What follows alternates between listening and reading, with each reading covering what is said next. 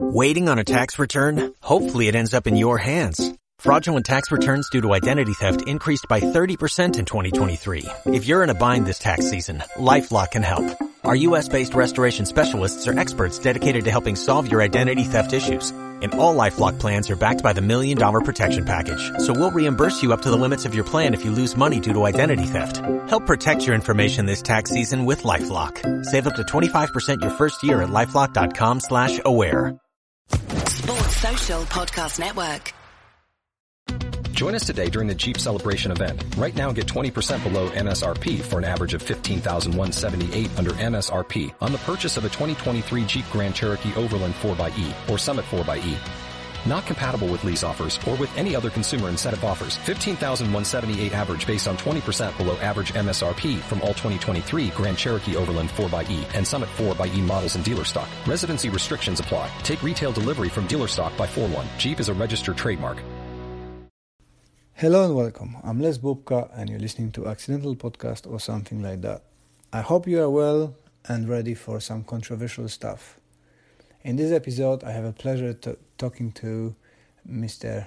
James Hatch, actually, Dr. James Hatch, uh, international educator, uh, Chitoryu karateka, uh, fellow migrant who currently lives and works in Japan our conversation meant to be on the relevance of the books in training, but very quickly we drifted away and covered many, many other topics, including mental health, prostitution, uh, and kata bunkai and understanding, plus cultural aspects of um, karate and living in Japan, um, being foreigner. Um, I hope you're gonna enjoy it. I always enjoy and talking to Dr. James.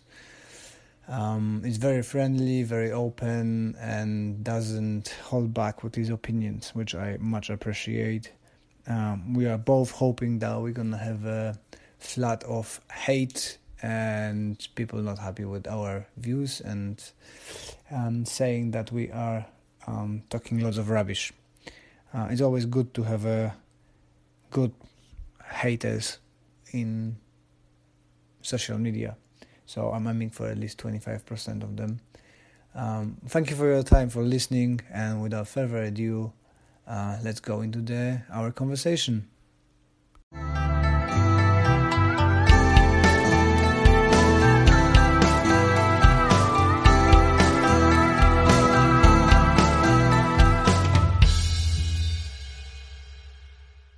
your club is is your club is shut again then too? Yeah, yeah, yeah, yeah. All Zoom sessions, but it's not too bad. You know, people are very supportive and they want to move as well. So okay, good. So yeah, I mean, because you know, because my job, you know, I'm a teacher, and even though my students don't have learning, the chief students I currently have don't have learning differences. I do know because of being a teacher that yeah, those children are young adults are really struggling with that right now. Yeah. You know, you can't take a, a child who needs extra support or, you know, specific support and then remove them from school and think everything's going to be okay. It's not. Mm. You know, they're, they're, they have different that's they have different learning needs than the other people have. And I'm getting a bit concerned about that because my mom and dad are in Ireland, so I've been watching Ireland, and it's a bit of a mess too. But yeah, yeah, yeah mental health issues is skyrocketing. Oh, gone through the roof. Mm. And I seen a really silly. I was talking to my daughter about this this morning. Um, I seen a really silly report came out here on I think it was NHK or one of the local, and it was saying, well, you know, in the last few months, um, there's been more suicides in Japan than people who've died from COVID. I'm like, yeah, you don't think there's a relationship there as well? It's like neither of those are things to talk about. I mean, Japan already has a serious issue around mental health, um, and because it's not treated well and not recognized, um, which is a whole. We could do a whole podcast on that. Um, and then you know, COVID on top of that. We're not into lockdown, but yeah, I mean, people are losing jobs. Yeah, it's yeah, it's a challenge. Talk, talking to a couple of my friends in WHO, they were saying it's not September is when Mm. we can expect to get back to some sort of level of normalcy Yeah. again, which is not great. Well, we're quite lucky that there's, there's there's so many vaccinations now being tested and rolled in, so that should speed up things a little bit. Well, yeah, and you know, I mean, the other thing is hopefully we can get them them rolled out before it mutates. To hmm. we've already got a couple of mutations, but they seem to be sort of in line with the 19 anyway. But yeah, I mean, we we got our work cut out for us as a planet. Yeah. Like we really got to start working together. All these divisions we made. I mean, you know this coming from the communist bloc, but all these divisions we've made over the last number of centuries are. We got to put those aside. Like those days are gone. We're all on the same planet now. Doesn't matter your your gender, your your color, your religion.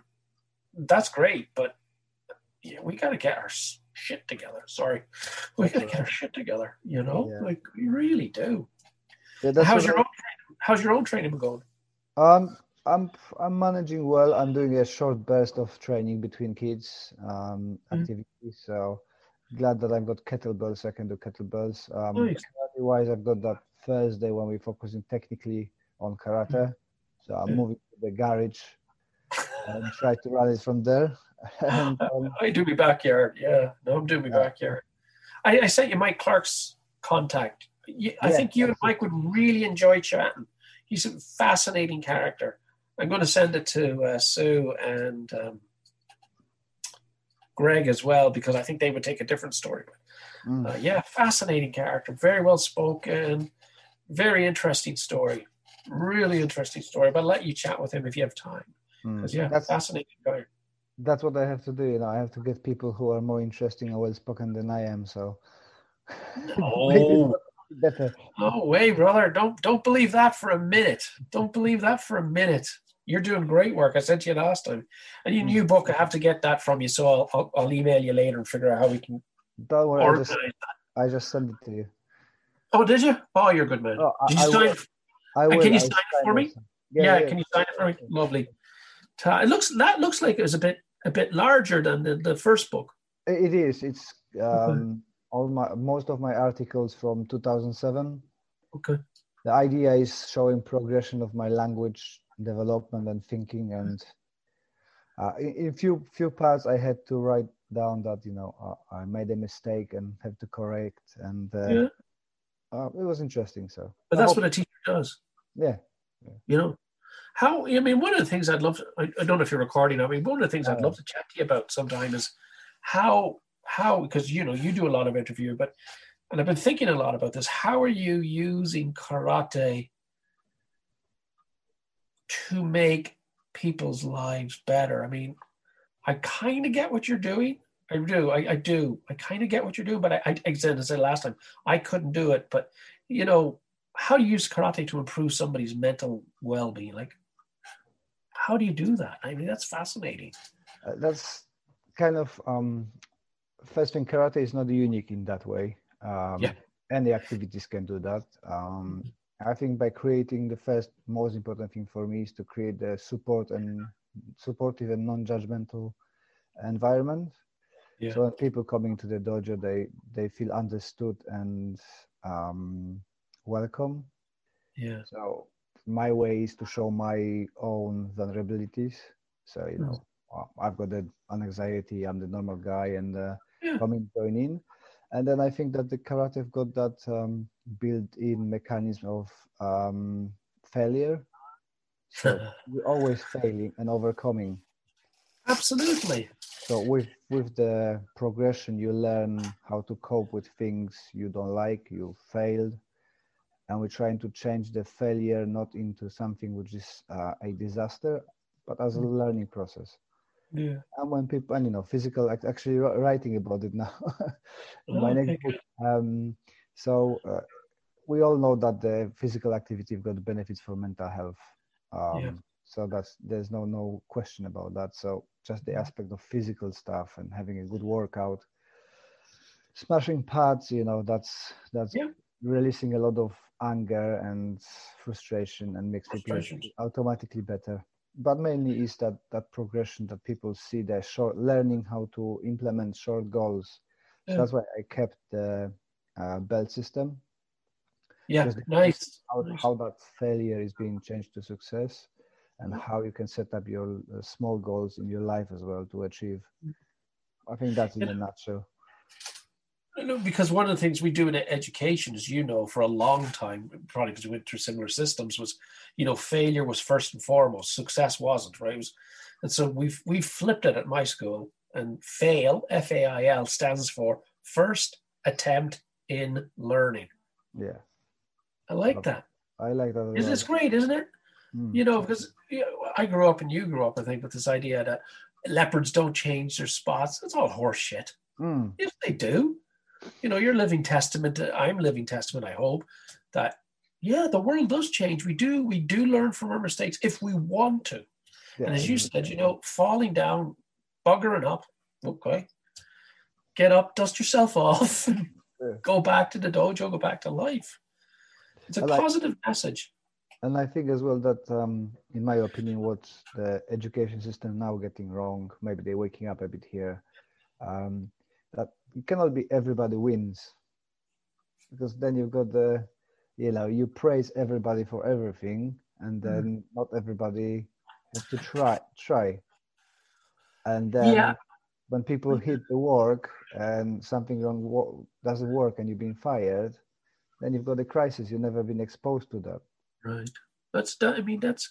There's definitely mileage in what you're saying. I do think, and I, I, I know what you're saying. I think one of the more powerful things the education systems need to do now is teach students exactly what you're trying to teach them. This idea that a you will fail, but what do you do with that failure?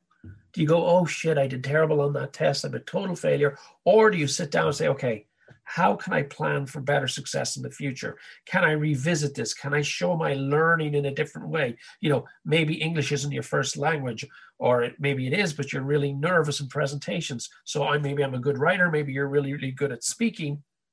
And so you show your learning that way. This whole idea that there's one way to show what you've learned, yeah, that's old. That's gone yeah definitely you know, like you know, life. I mean, how many people uh, on paper? I'm supposed to be a relatively smart guy on paper. I'm useless socially. I mean, I'm, I'm like, like I'm just not. I don't pick up social clues very well. you know, and I, my car breaks down. I can do basic mechanical stuff, but I don't know. You know, my mm-hmm. wife's always getting at me for that. Why can't you know something more practical? Yeah, good point. right? There's so much, and yeah, there's so much. And again, we're in this together, right? And Yeah. I think, I, I think as well that you know uh, coming to the different trades um, we all been told at least i've been told you know you are intelligent if you do this test but as we know now we've got the seven different intelligences yeah, whichever works for you so yeah. Gardner Harold. I actually met him a few years, well, more about a decade ago. Har- Harold Howard Gardner, right? Seven Intelligence. And it was interesting because at the point he was he was saying to me, well, you know, James, that I'm not talking about there's seven different ways of learning. What I'm talking about is there's seven different ways to show your learning. mm, That's where the education has got his theories wrong. They think, and I think it's what you're saying is they think they need to teach that way. No, no, people's brains will learn a certain way, and that's great. But how you allow that person to show their learning, that's what Gardner was talking about. You know, so okay, you're good at unit tests. Okay, you do a written test. You do a presentation on, you know, Cromwell in Ireland or something. Um, you do a music, Mm. and that's what he was talking about. That ability to create variety around how we learn. And karate is the same. I mean, I think one of the liberations we have, and I know we've talked about this before, was um, there's a way to do kata, and we have different opinions, slightly different opinions on that. But it will evolve. If it Mm. doesn't evolve, right, you know, there's no point in saying somebody who's got an arm and a half do gyakuzuki. Okay, it's it's not going to work. But it doesn't mean you can't do karate. yeah yeah exactly You know, I mean, you know, so, and I think there's a real power in karate too. And yeah. Anyway, so I don't know what you want to talk about today. We talk about a bit of everything, I suppose. that, that, was, that was a great start that was a great start are, are you recording? yeah you- yeah I'm, Okay. gonna, I'm gonna edit, so don't worry. Yeah, yeah, no, no, no. It's, it's always nice to chat with you, Les. I mean, it really is, and I was looking forward to it. Um, and So- again, e- yeah, every time you, you just every time I talk to you, I think what you're doing is so different and so refreshing.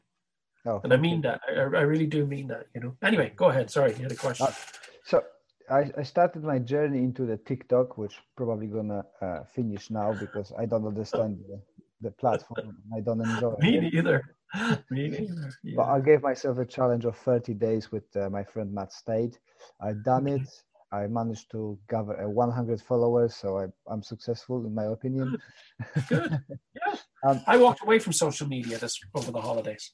But um, Walked away from it. Yeah. uh, I posted a thing about the book reviews, and I had an interesting comment which I thought I'm gonna run through a um, couple of people uh, who I do book reviews as well, and you writing your blog, and I thought that you'll be um, have a meaningful opinion on this.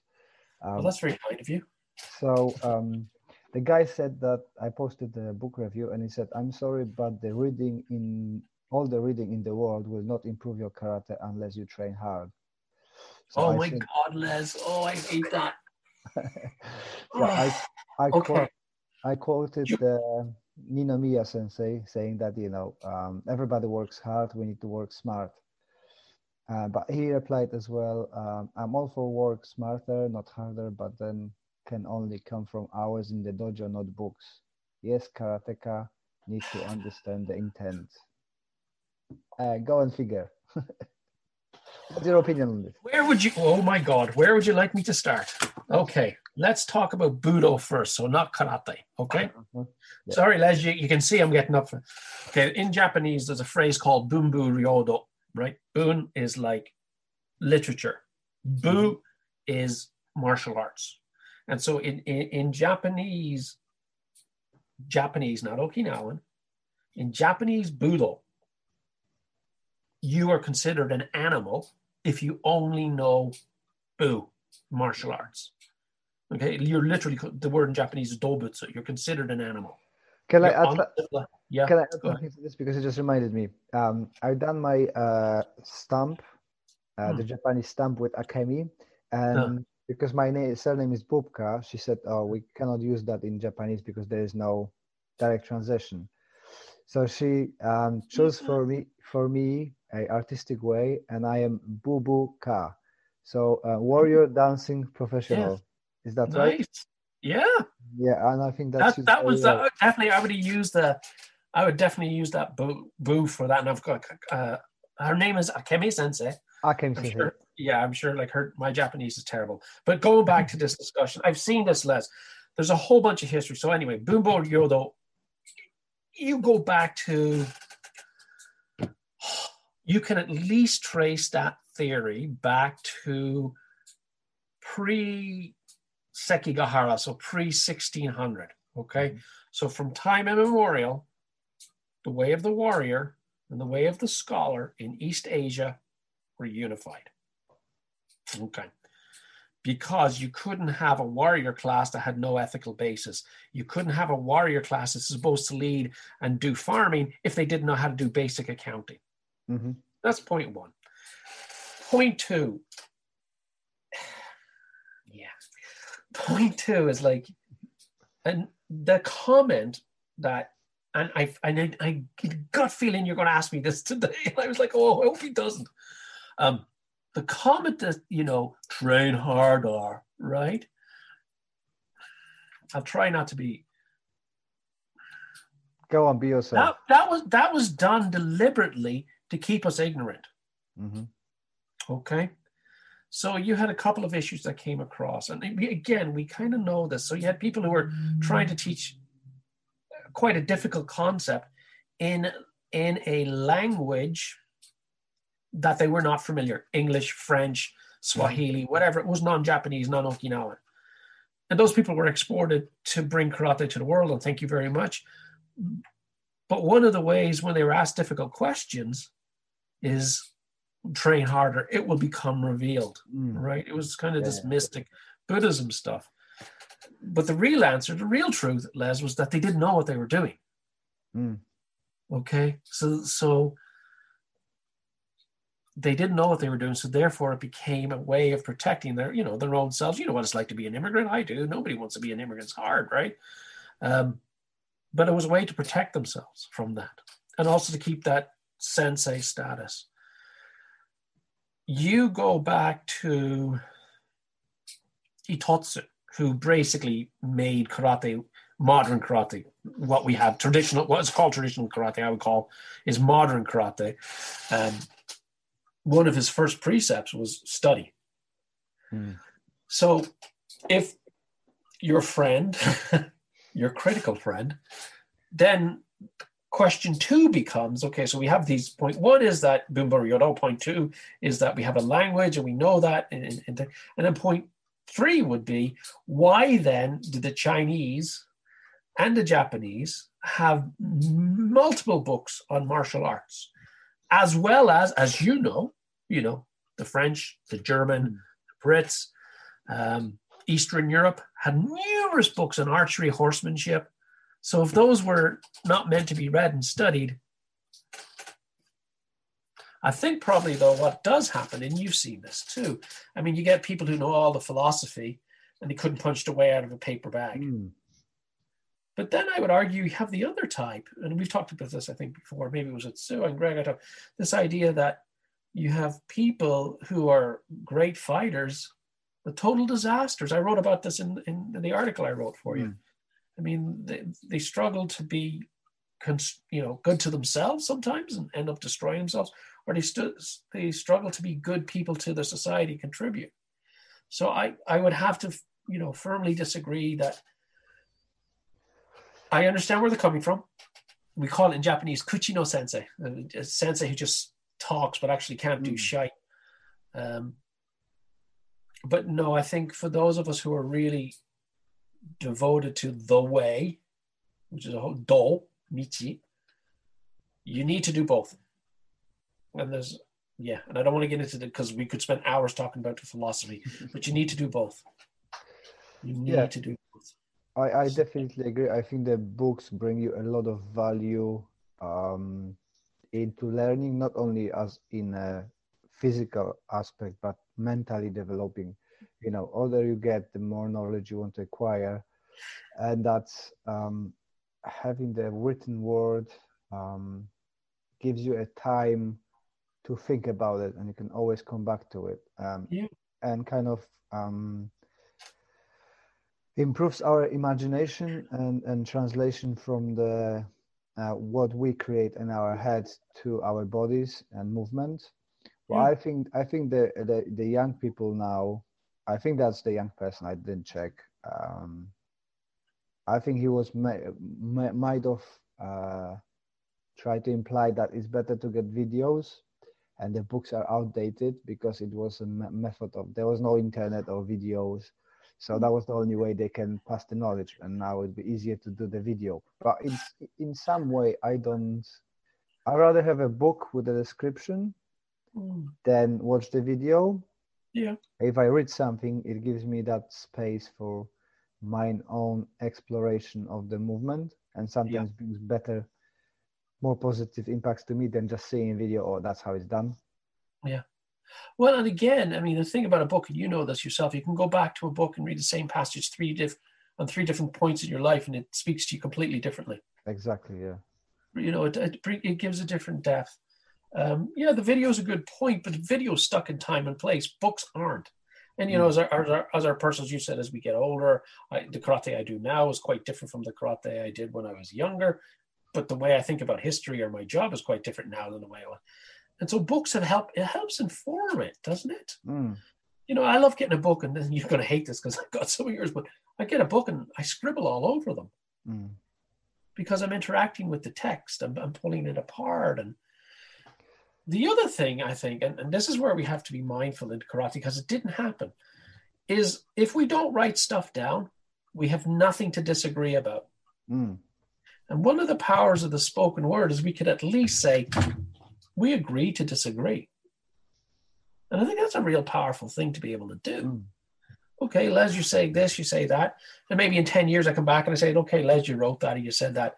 Ah, you know what? But in yeah, in 10 years I've changed my opinion. So I do, I do, again, I do understand what the person's saying, uh, but I wouldn't, I would definitely not agree with it. Hmm. Nor would I necessarily support it for somebody who who's genuinely looking to make karate a vehicle to make their lives better. Because otherwise it's a joke. You know, we've talked about that. It's a bit of a joke, really, running around in your pajamas, right? Yeah, yeah. But as well, you know, it's it's from a point of view of history. You you cannot learn uh, as much about history from the videos than reading a book written by the person who um, who walked away, way, walked the walk, isn't it? Yeah. I mean, okay, you want to, I mean, we want, again, let's go back and talk about our fields, which is karate. How, um, how a person did karate in the 1800s was completely different than you and I can do it because, Les, I'll speak for myself, I'm not in the same class. The people who were doing karate pre 1850 were upper class and you couldn't touch them. Mhm. Okay. I mean, we have books that is history books and legal documents from the time that show, you know, if if if you broke into a, you wouldn't even break into a house of a the upper class of Peichin. You wouldn't break into their house because it was a lose lose situation. A, they could kill you. B, they could kill your family. Or C, everybody in the neighborhood would beat the hell out of you because that person was responsible for the neighborhood. Mm. I mean, we have this. Andreas Quast has written a number of books on that. Uh, Okinawan Samurai is the one that comes to mind. If you haven't got it, great book. Yeah, Um, yeah. But they could do stuff, you know, like people say there's no law. No, there was no law for them.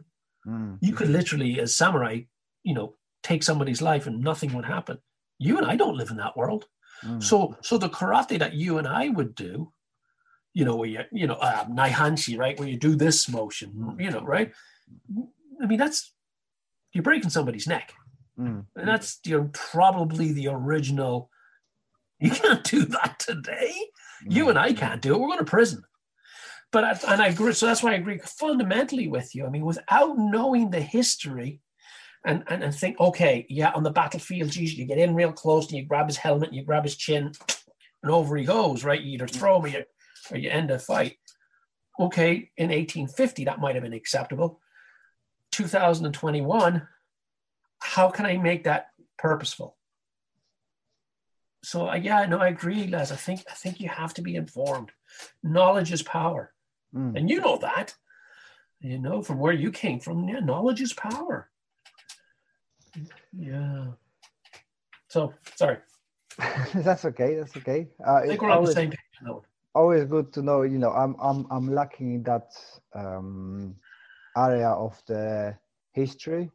So I only only I'm not able to do my own research. I don't know the Japanese language or or, or stuff. So I always admire you guys um, who've got that ability to dig deep and bring the I'm low down the totem pole. I'm thinking like you know people like Joe Swift, Mario McKenna, Pat McCarthy. Those guys are light years ahead of me in the research. There, uh, Andreas as well.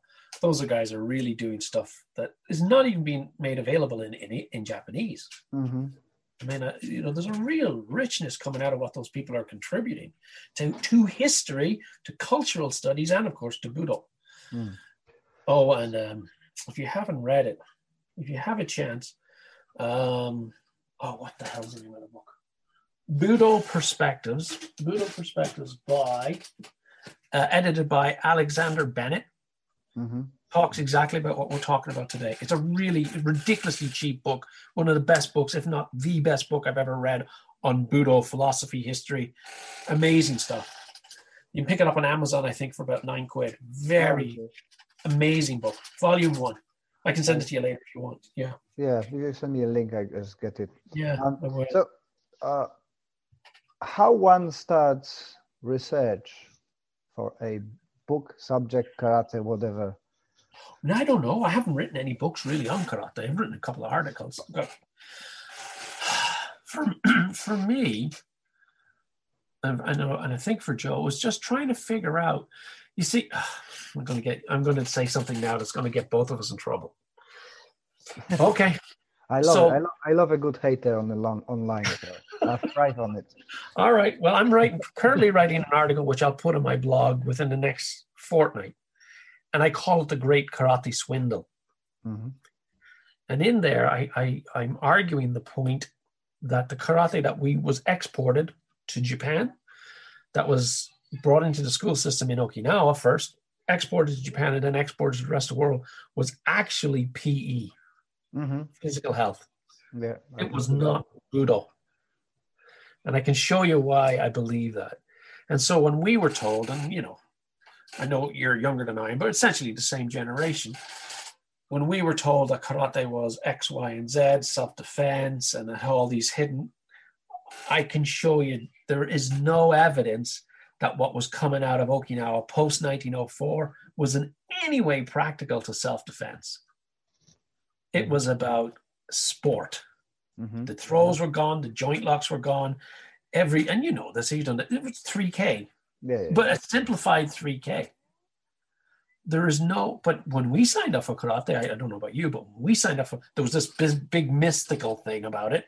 And then on the other hand, is you'll be self-defense, and there was those secret techniques. The guys, and then again, this is what's people like Funakoshi Sensei, um, Mabuni Sensei, um, Miyagi, Chitose. I don't believe, I do not believe they actually knew what the katas meant. Mm. So, and I'm, I'm using the word swindle as sort of like the the Sex Pistols, how they use it. But this idea, we were, you know, we were a means to an end to, to ending poverty for people who in Okinawa. Mm. Okinawa was incredibly poor. People don't recognize that. They had the highest incarceration rate. Mary McKenna just published something. They had the highest incarceration rate in Japan. Massive problem with alcoholism. They had mass exodus to Brazil. They had mass exodus to mainland Japan, where they were treated terribly Mhm. because they're a different ethnic group. Um, the main industry in Okinawa at that time, because they would take, was sugar Mhm. poverty was rampant. So, you know, these guys came to the universities, upper class, or came to the universities in the 20s in Japan, 30s, and then after the war, primarily American GIs, some Brits, but primarily, and they could make a living teaching karate, like a decent living. And not only that, they could also get social status. Hey, I'm not gonna, that's, I'm Irish, man. I know what it's, I know what it's like to try and have to survive. You're Polish, right? Exactly. you yeah. know, poverty is shit. Like, let's call it what it is. Poverty sucks shit. So if you can get something that can get you out of there, go for it. Yeah. Absolutely, go for it. But I think somewhere along the line, probably in the second generation, the myth became more than the reality. Mm. And you know, and I've written about this in my blog. You know, there were so many myths made about these guys. Like, you know, they were some superheroes. No, I mean, they ran prostitution rings. They did, Kyan, right? Um, they were illiterate. Uh, they, they many of them made fake claims to their status within the community. They were a doctor, etc. They weren't. A lot of them, you know, those who are from the Pechin class. So, um, oh, what's his name? Choki, Motobu Choki. I mean, he he. If he by hit the standards of his day, he was fine, but by our standards, he had like multiple mistresses. He never lived with his wife. He, he lived in Kyoto with his mistress forever. And when, when he died, he was actually with her and, and another mistress. Um, you know, Kyan, the big god with the glasses, he was busted for running prostitution rings. Like people don't know this, but you might as well be con- saying, you know, well, what happened at Agincourt was unacceptable by today's standards. We're so far apart Mm. where we are now compared to where we are then. And this goes back to your first point, which is one of the reasons we've got that further is because people are writing stuff down. Mm. We have this ability to reflect. We have this ability to discuss and think, oh, right. And, you know, Les, that goes back to the point you said. Like, if I can look at O Sensei, whoever your O Sensei happens to be, and say, he or she, but usually he, he was a man of his time. He did stuff that I would never agree with now. Mm. Then that goes speaks to your point of, yeah, but you can change, evolve, and grow. And you see that in their lifestyles. You see a number of them, like the Kyan who got busted for um, running prostitutes pre 1800s, I can't remember. And the man who was showed up at 1936 to name karate, they're not the same guy. He, they're, yes, they're the same guy, but they're not the same guy. They've grown, they've evolved. And, and that's my fear of living in this McDonaldized world that we're living in now. We've got so many people want to put us all in these simplified boxes. Mm. Really? That's what you want? You want everybody to look and act and think the same? I don't. Neither It's difficult. It's much more difficult, but that's what we got to do. How the hell did we get onto that? What was the question again? Doesn't matter. I've got another one. Um, but you, you said about that legends and myths. Uh, Is that Yeah. not the, is that not the own life of the legend that it grows, changes, and well, I mean, you could. Yeah. Of course, right? I mean, I know Irish mythology and, and and Japanese. You know, I can tell you how to find a ryuha. This is how you do it, right? First and foremost, you, you train, and then you go up to a mountaintop for two or three days by yourself. You have some mystical experience where some god comes and gives you the ryuha name, and then you come down, and all of a sudden you you've been enlightened. Mm, I mean, it's part and parcel of Budo in in Asia. It's mm, part of that, you know, China and Asia. Sorry, let me rephrase that. It's part of China, um, probably Korea for sure, and what look at what Taekwondo and, and and Japan as well. So those three countries, that Mm. is part parcel. In the same way that in the West, sorry, in Europe, we have the Great Quest. yeah. You know, yeah. Odysseus, the Homer trilogies, and that's really just plays itself out in different realities in in, in Europe. You know, Yeah. and then you know Ireland, for example, you read our ancient stories, and there's no quest. There's no like there was a fox that came to a house, uh, it became a woman, it stayed in the house for a number of years, and then the fox left, and that's the story. Just like, huh? Where's the story? But that's we were different, you know. And, you know, but the history of Poland is, is fascinating because you have this huge, and people forget this, a huge influx of Islam Mm. and the major impact that had on, on, on, on Polish society. You don't see people talking about it today, Mm, but it's, it's in the roots. I mean, there was a reason why the Polish education system, you know, for a long time was cutting edge in Europe. mm, And I'm talking before the 1800s. And part of that was as a result of the Islamic influence. yeah. You know, it's, it's so just it's fascinating stuff. And we're all the time figuring more stuff out. But yeah, I love the myth. So that's what you got to do, Les. We'll go off and we'll go up the mountain. We'll have, you know, enlightening experience. We'll come to, what was his name? Kyokushin guy, right? What was Yeah, his yeah, name? Ma- Oyama sensei, Yama. right? Oh, Oyama sensei. We talked about him before, right? You know, he, I think he actually did go up for like two days, but it became months. And, you know, the story got bigger as the organization got bigger. I, thi- I think it grew to three years. So when and when did he have a chance to serve in the Air Force, which we also know he did in World War II? Mm, You know, so yeah, it's. But again, that's where you make these informed decisions, and I think demystifying Sensei, the Mm. founders, is so important because going back to your point, if you all the time believe that you will never be as good as the founder, that's not healthy. mm, You know, and that's why I think I mentioned last time. That's why I really like that quote by Basho, which is loosely translated: "Don't seek to copy the masters, but Mm. seek what they saw." I really like that quote. yeah. There's great wisdom in that. and that brings us to the, another uh, touchy stuff. Oh Um, God, you're going to get me in trouble, aren't you?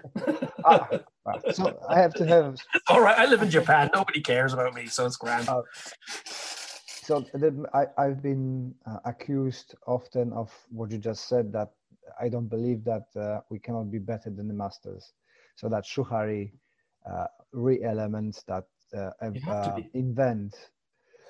Uh, and people say like, oh, you're trying to be uh, put yourself as better than the masters. How Yeah. do you think now Funakoshi and others would compare to our quality of movements? I think there would be actually worse because we Yeah. are healthier, fitter, no more uh, sports, science, we generally better movements. You don't you don't have to guess, Les. Look at the video. Yeah, Look at the video. The video evidence is you, you- yeah, I, mean, I hear that argument too. Look at the video evidence. That's all I say. And you know, you're a man of sports science. My my daughter's a person of sports science. We're better fed. We understand about. You just talked about this before. Better body mechanics. So yes, I think if you put you know Funakoshi, how we perform kata, please not just Funakoshi, any of them. How do we perform kata, Taira Shinken? How do we perform kata in the videos we have from 1930s, and compare it to a performance now? Of course, it's going to move better. But the question becomes, what are we judging them by? Mm. And if we're judging them by 1930s standards, then yeah, they're going to be good. They have great body mechanics. You look at football, you know, you look at football in the 1930s with the big ball, you know, that would hit you in the head and give you a concussion compared to how the football players move now. Of course, but and that argument becomes again, I, it's it's it's it's a it's a very dangerous argument because it confuses respect, deep respect for the persons, with almost a cult-like ignorance. Mm. Um, how, how can I explain that? Your job as a karateka or as a human being, let's even, is to be better than those who went before you. Mm. You know, I'm now really going to push the, the boat out here, and please, please, please, please feel free to edit this out. But what happened in Europe in 1940s? Atrocious, absolutely atrocious. I don't think anybody can argue, and I don't care what side of the political spectrum. What happened to human life in Europe in that time frame was horrible. Hopefully, hopefully, as, as, as Europeans, we have learned to move beyond that because we look back and go, "Shit, did we ever get that wrong?" Mm. Isn't and so at a much more simplified level, isn't that our job to be better human beings than happened then? You know, you can throw all the blame you like around. It ain't going to solve the problem. Let's work together. And yeah, as a, as a budoka, your job is to increase whatever Shotokan, Wado Ryu, or just throw it all out and say, I'm do karate. Yeah, I have quite strong feelings about that, as you can probably tell. I do. I, I really, I don't buy it. I think we can respect them in the same way you respect great writers and what they've contributed. Um, but I don't think we need to say, oh, I'll never be that good. You may not be that innovative, but your physical movement can be better, should be better. You should be stronger, you should be faster. Sure. You know? Um, do you think that um, it is a human condition and always been uh, glorifying our uh, heroes or role models, putting them because it seems to be that going with the farther away from the time we are of the living person, that myth grows and grows and grows. Is hmm. that just because people cannot say tell the story the same, so they improve it, or is just the built-in mechanism of glorifying the past? Because we all hear this, oh, hmm. in in olden days was so much better. It wasn't. Our perception is, oh, that I was, was- better. I was growing up in Poland in the 60s and the 70s. I can tell you, growing up in Ireland in the 70s wasn't much fun. I'd much rather grow up in Ireland today. I don't know, you know, but I okay. I'm going to be quite cynical, uh, and I'm only going to talk about my field that I'm comfortable talking about, which would be education, and in this case, Budo. So let me just talk about karate. I think the answer to your question is is quite depressing. I think the answer is it's got to come down to economics Mhm.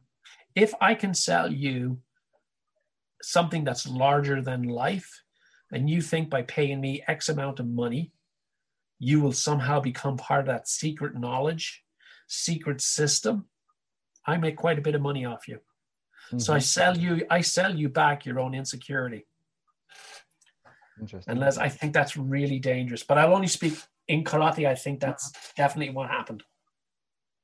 I really believe that's what happened. Um, and we need to be mindful of that. So twisting the question a little bit, why? It's just guessing. I'm not the expert in that Yeah. field. So, uh, uh, and Yeah, me neither. You're not. Um, why we are so driven to be a part of the cult of church or whatever you you bring it everybody wants to be that special person and be in that little group why is that is that the survival mechanism because you had to be in a tribe who does well and does the got the secrets to life I think to be so. successful to survive Yeah, I think so.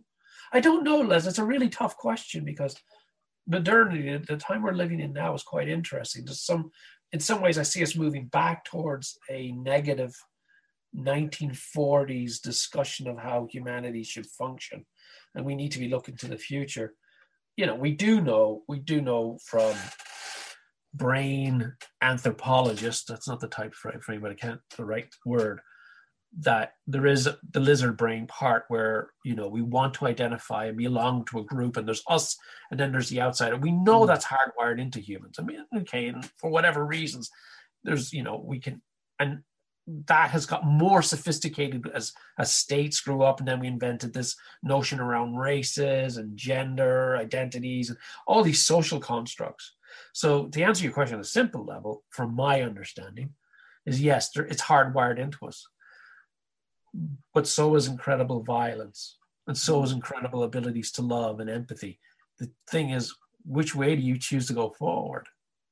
Right? You know you and i can talk. I can't speak polish but i have every confidence that you're going to speak to me in english because you're you're empathetic and you know if i speak to this guy in english in polish we won't have a conversation.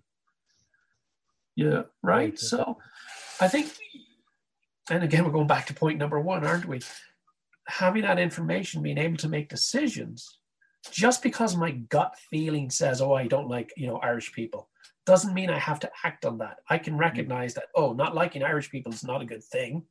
It's non-logical because Irish people are sort of a social construct or political construct. Um, but that's what we need to aspire to. I think I really believe that. So yeah, I think there is something hardwired into us um, but that doesn't mean we have to follow it. Mm, definitely Um, yeah, yeah. I don't know if I'm answering your question. It's a very complicated question, but a good question, a really good question to ask.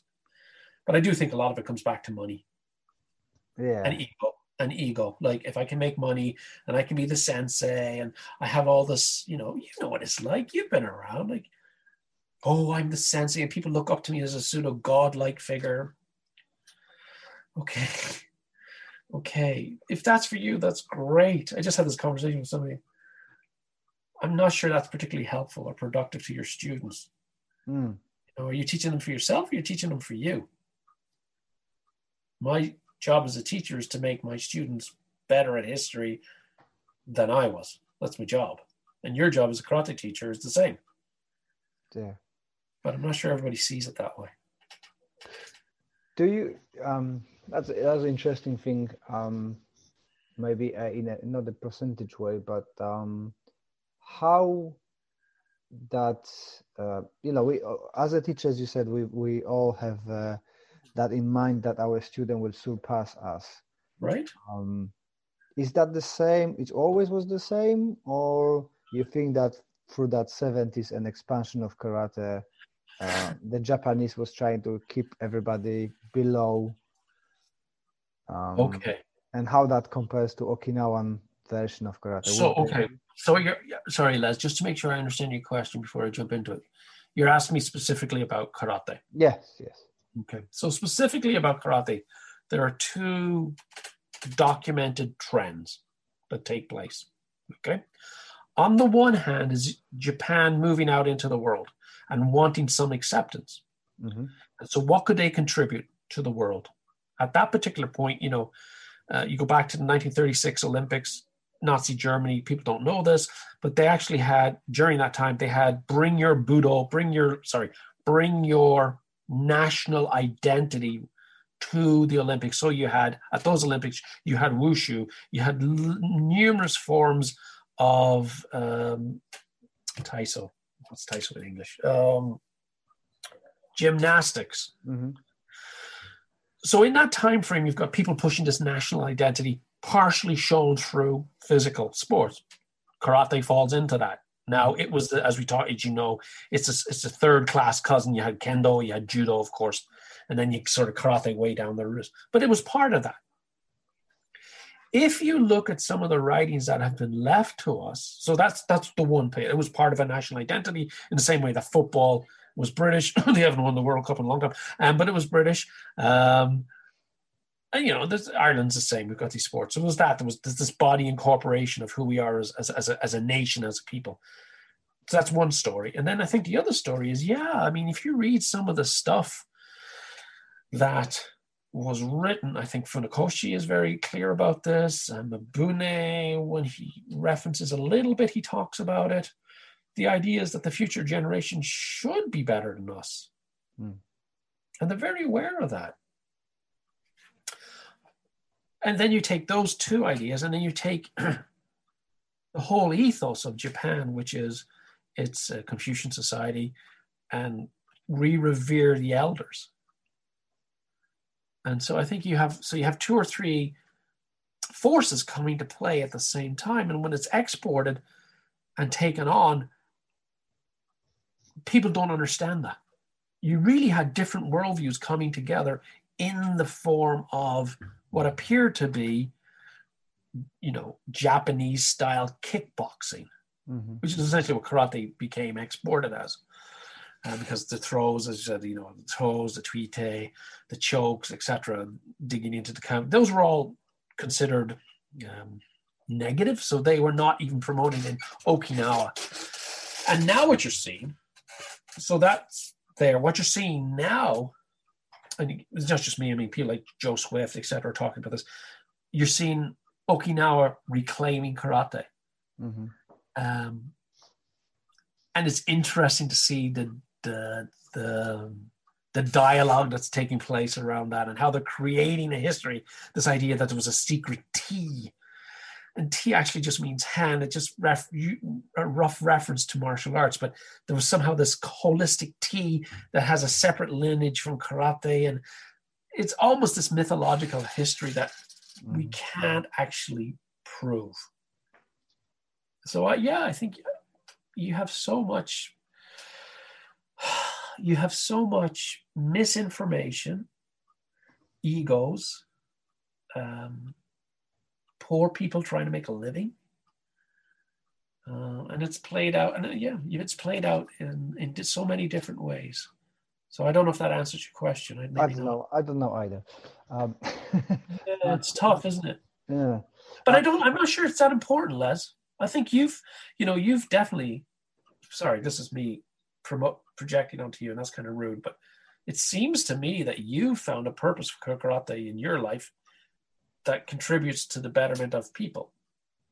Okay. Yeah, that's that, that's kind of um, you're right, uh, and it kind of was always underlying in my life. You know, that's why I went to become a paramedic. It's yeah. internal. I cannot explain why, but I just enjoy helping people. Yeah. So everything which I do, it's kind of related to well, how can I help others and be at service. Um, yeah. and, and, that's what make my karate. Well, that's gonna be another big quote, big um, statement, but made my karate complete. I was always missing something, and and now I feel that you know I achieved it, and I don't have uh, any insecurities about my my karate. For a long time, I've been struggling with, uh, or should I do sport, or should I do a self defense or should I do that, mm. do that, and kind of bouncing between all of them. And since I found the mental health and stuff, I have a clear vision and I'm, I'm doing what makes me happy. So, and your passion, you mm. know, the passion that you have for that is really clear. I mean, you have sort of just exploded in the last couple of years. I mean, it's obviously your passion for that. You know, you've got the podcast going because I was there. I mean, I remember listening to you mm. long before you ever spoke. You had the podcast, and then the book came, and then there was this whole movement, and you know, people like Ian and and other folks, and and uh, the Goju chap Paul got behind mm. you, and it's like, oh, okay. So yeah, you you obviously have, for you, it has resonated with people, and people are looking at Les going, yeah, he's got something valuable there. Isn't that the whole purpose? It's kind of it's kind of uh, another thing underlying all my life. It's just kind of I, I never fitted in with uh, let's say normal jobs and, and stuff like that. So I just create my own stuff. So there's no place for me in karate. Well, I create one. So I, Yeah. I created that niche, which was not ex- explored, I suppose, or Right. not so much because there are others doing stuff in different fields, and and, and Yeah. but it's you know it's it's more and more people creating stuff for mental health now, and the, the movement is growing, which is great. So Well, I'm, I'm sure somewhere down the road, you're going to end up at some point being dragged into school systems and education. Like, I mean, it's just such an obvious future fix once we get through this Mm. COVID. And as you know, you know, mental health is not going away. I think I can, you know, two years from now, if we're chatting and you're saying, oh, geez, you know, the school board of Manchester just got in contact. Yeah. I, th- I think that's probably all down the road, isn't it? It, it's that that's my that's one of my uh, my goals, but um, I have to give credit to uh, John Johnson from Adaptive Karate in in UK. He's already doing that. He's involved in the education system with um, helping people, disabled people, not not so much uh, health, but yeah, yeah. I want to do that that sort of thing in in in my area. Right. But um, at the moment, it's not the best time to bother people. Schools they No. have enough problems. Then you know. Yeah, but again, I think it's that innovators, that innovators mindset. It's that way you you see you see the world differently. You've identified a need that you have unique skills to be able to address, and you've had the courage to say, "Yeah, you know what, I'm going to do this." Mm, That's what we need. definitely. Like that's what we need, isn't we? People who are going to contribute to the betterment, and you know, and you know yourself, people with mental health and people with physical disabilities are forgotten about. Yeah. To horrific levels, unacceptable levels for the 21st century. Um, so we do need people like you holding us up and going, "Hey, don't forget." There's a Hmm. whole bunch of people here who need your support, and it's your job to support them, which it is. Yeah, we'll, we'll we'll see how we go. My, my main goal, we're meant to be asking you questions, not me, but hey, ho. That's okay. It's conversations between two mates, right? Um, so my goal is that uh, I really like that uh, you go to the doctors and you are recommended to go to the dance therapy. I think we Yeah. talked that with that before, uh, and I want to put that karate in, in that place as well, so you can go to doctors and actually being told that, well, yeah, go to the karate club. Um, it's Yeah. good for mental health, good for physical health, and and Yeah. and be recommended in GP. So that's my my next next project to get involved speaking with the GPs here and and try to push that um, Good. the classes Because are recommended. because not everybody wants to dance. Like I remember when I, you know, we talked about this. I played rugby for years and I love rugby, but I blew my knee out.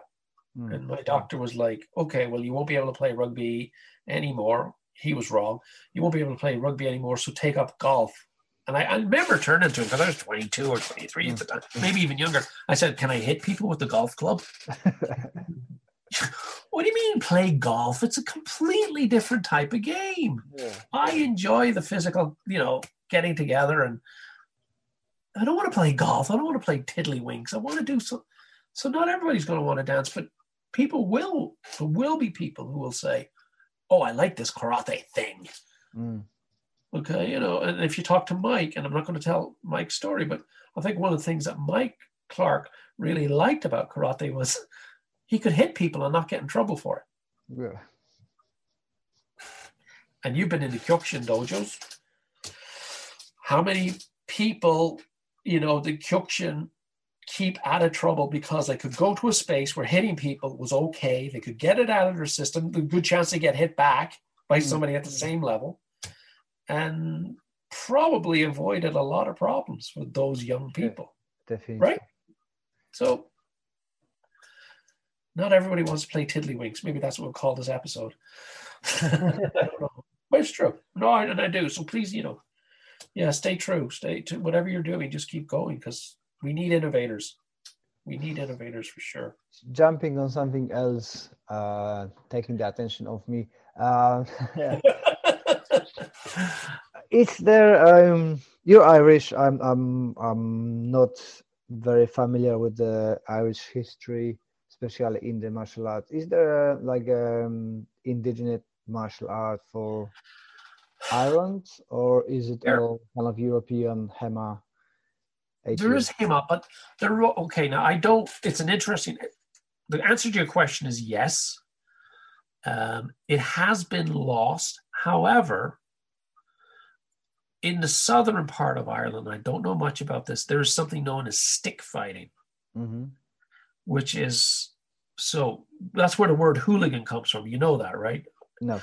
Hooligan. Oh, okay. So the word hooligan is actually an ethnic slur that was used towards Irish people when they emigrated to England and they would become the local mm, crime syndicate.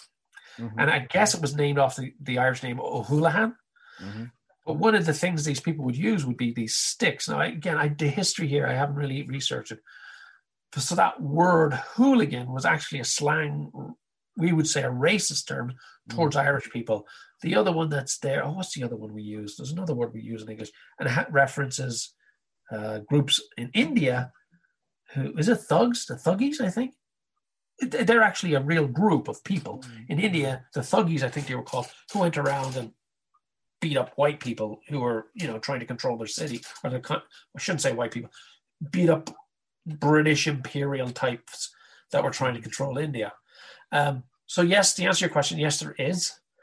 It is pro- it's probably been lost, but I'm hearing that in some parts of the south, in Cork and Munster, there is some people who still pass along the stick fighting. Now, what it looks like, Les, I don't know. But you remember, like you know, we were a conquered people until fairly recently. Yeah. You know, they didn't want Irish people being able to fight and defend themselves, so we had guerrilla warfare, right? Mm. Um, yeah, there is there is a, a tradition there. Yeah, interesting. Because in, Yeah. in Poland, kind of the the unarmed combat is is lost. I'm not an expert in that field. I didn't do, but um, I know that we've got the famous um, skills of um, saber fighting. Yes, yeah, That's, what we excelled. And uh, but it's it's like you said, you know, we've been conquered all the time, so. Hey, the, Yeah. the, the ability to I think- fight I actually think- grew. And maybe I'm getting my stories, but wasn't there also coming out of Poland? There was a horsemanship as well, Yeah, yeah, the Husaria. right? Yeah, the Hussars with the feathers sticking out. Ah, right, right, right, right, right, right. And that was quite Yeah. again something that's with the onset of modernization of warfare has been lost. And the only reason it wasn't lost in Japan was because Japan closed its doors. Mm, No, karate was really being ready to be consigned to the books of history until in 1904 it was brought out and said, "Oh, let's bring this into the school system." If Itosu hadn't done that, yeah, it would have gone the way of the dodo. You know, so And now I remember the question I meant to ask you earlier. Um, so you think that the, the actual purpose of karate, the, the original one uh, in Okinawa is lost? So all the Yep. techniques are lost and now we're trying to uh, solve the problem we created? Yep. Yep. I firmly believe that. And I haven't seen any evidence that would convince me that the real purpose of kata was passed on in 1904. I haven't seen anything. And I, I, there's, you know, people say, well, there's, there's no documentation. Right. Okay. Fair enough. There's no documentation. The only clue is that karate was more than defense against a back fist or gyakuzuki or a front kick is this bubishi, which is about 1850 Mhm. probably in the Goju line, which sort of, if you if, you- if you've seen the Bubishi, I know you have. There, there's there's very close contact, hair pulling, testicle grabs, um, and we see the same in mainland Japan, Siam, um, Thailand. You know, we see this. You know, body is body is body. Mm. I I have seen nothing, and I'm I'm hoping somebody will pod in and say, "Hey, you're totally wrong. Look at this book." That says to me what was exported from Okinawa behind the doors in 1904 into mainland Okinawa, then in the 20s up to Japan, and then in the 50s out to the rest of the world was a self defense, vicious, no holds barred process. I don't believe that. I haven't seen anything. I think it was originally, Mhm. but it was taught by an elite. It was like the stuff the SAS, and we talked about this before, it was the stuff the SAS would be doing Mhm. and they lived in a whole different level of legal situation, social situation than I do. Um, I do think people like you know Joe McCarthy Sensei, Ian at, at, at a level two, are getting closer to what it was intended for. Mhm. I really do believe that. You know, people say, well, they're, you know, they're they're reverse engineering. Yeah, but what else can we do? There's nothing else we can do right now. You can look at the anthropology, you can look at the shape, you can look at the basic mechanics of the body and say, educated guess, I think this is what's going on. Mm. So know, is that, is that putting us in the bit of a trouble of um, stating that all we're doing the classical karate as pre-traditional, new traditional way, or should we just saying uh, we do an activity that fits our needs based on those movements? I don't. I don't believe we are doing tr- traditional. Sorry, let me rephrase it. I do not believe we know what classical karate looked like. Mhm. I don't. Um, right now, do I believe the work that you know, Ian, uh, Joe, again Patrick McCarthy? Do I believe that's fairly getting in the right direction? Probably, probably, because the human body is the human body is the human body. Um, I think if we continue reading books, researching, cross-referencing, you know, the culture of Japan with the culture of the surrounding areas, Okinawa, you yeah. I mean, a wrist lock is a wrist lock is a wrist lock, Mhm. right? Um, the tools are fundamentally there, but what exactly does the opening of, you know, Kusanku or Kururunfa mean? I don't know. Is it a, is a defense against a headbutt? It is to me. Is it a defense against a, is a, is a, a counter choke to a lapel grab? Yeah. Is it kind of doing a headbutt? Sure, okay, yeah, it could be that. Is that what it meant to? originally? I don't know. I, I thought it. I thought it's protecting your eyes from the sun. Oh God. I knew you were waiting. I knew I should. As soon as I said, I was waiting for you to say that. No, of course, right. Because people didn't know, Joe. Or Mm. sorry, people didn't know that the the Les. They didn't know what. You know what the hell is that? It looks weird. Mm.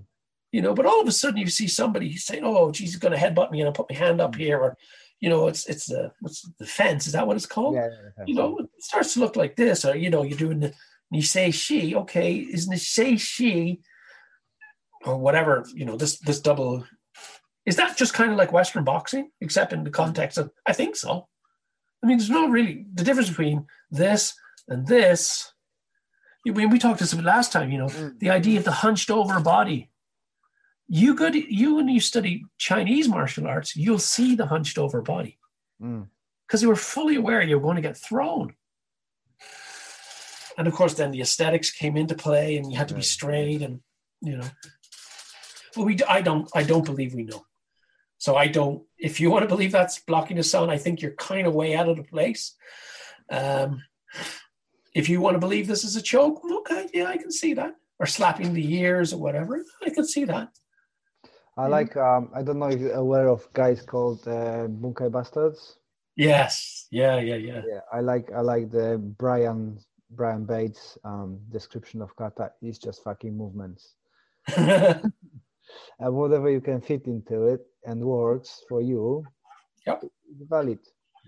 I agree. I think again, we I think I mentioned this. Kata is really beautiful and it's complex, and yes, it it can be incredibly destructive, but productive in terms of. But we can't forget the fact that you know rotation of the limbs, and you know this rotation of the limbs and circulating of the blood and working on focused breathing. There's physical benefits from just doing kata as well. It doesn't have to be about you know breaking somebody's arm or whatever it happens to be. It doesn't have to be. It can be. It doesn't have to be. Yeah, that, that's what I like about karate. That it's got a many faces to it. You can Hmm. um, do whatever you really want with it, and, um, And you can do it. I was just talking to my daughter. You can do it your whole life. mm, You really can. You know, like I'm going to be 55 now this year, and you know the hips are not. I haven't fixed, but they're not really making great progress. But I can still. I can't do a yoko geri like I used to be able to, but I can still kick a kneecap out if I had to. mm. Okay, you know. And who's going to attack a fat English or Irish guy in Japan? You know, like nobody. They're going to look at me and go, uh, "Foreigner, I'm not going to touch him." So you know, I'm in pretty pretty safe company here.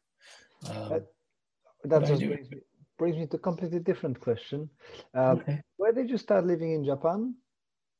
When so I first moved here in '95. That was for two years, and then I came back. Oh God, when did I come back?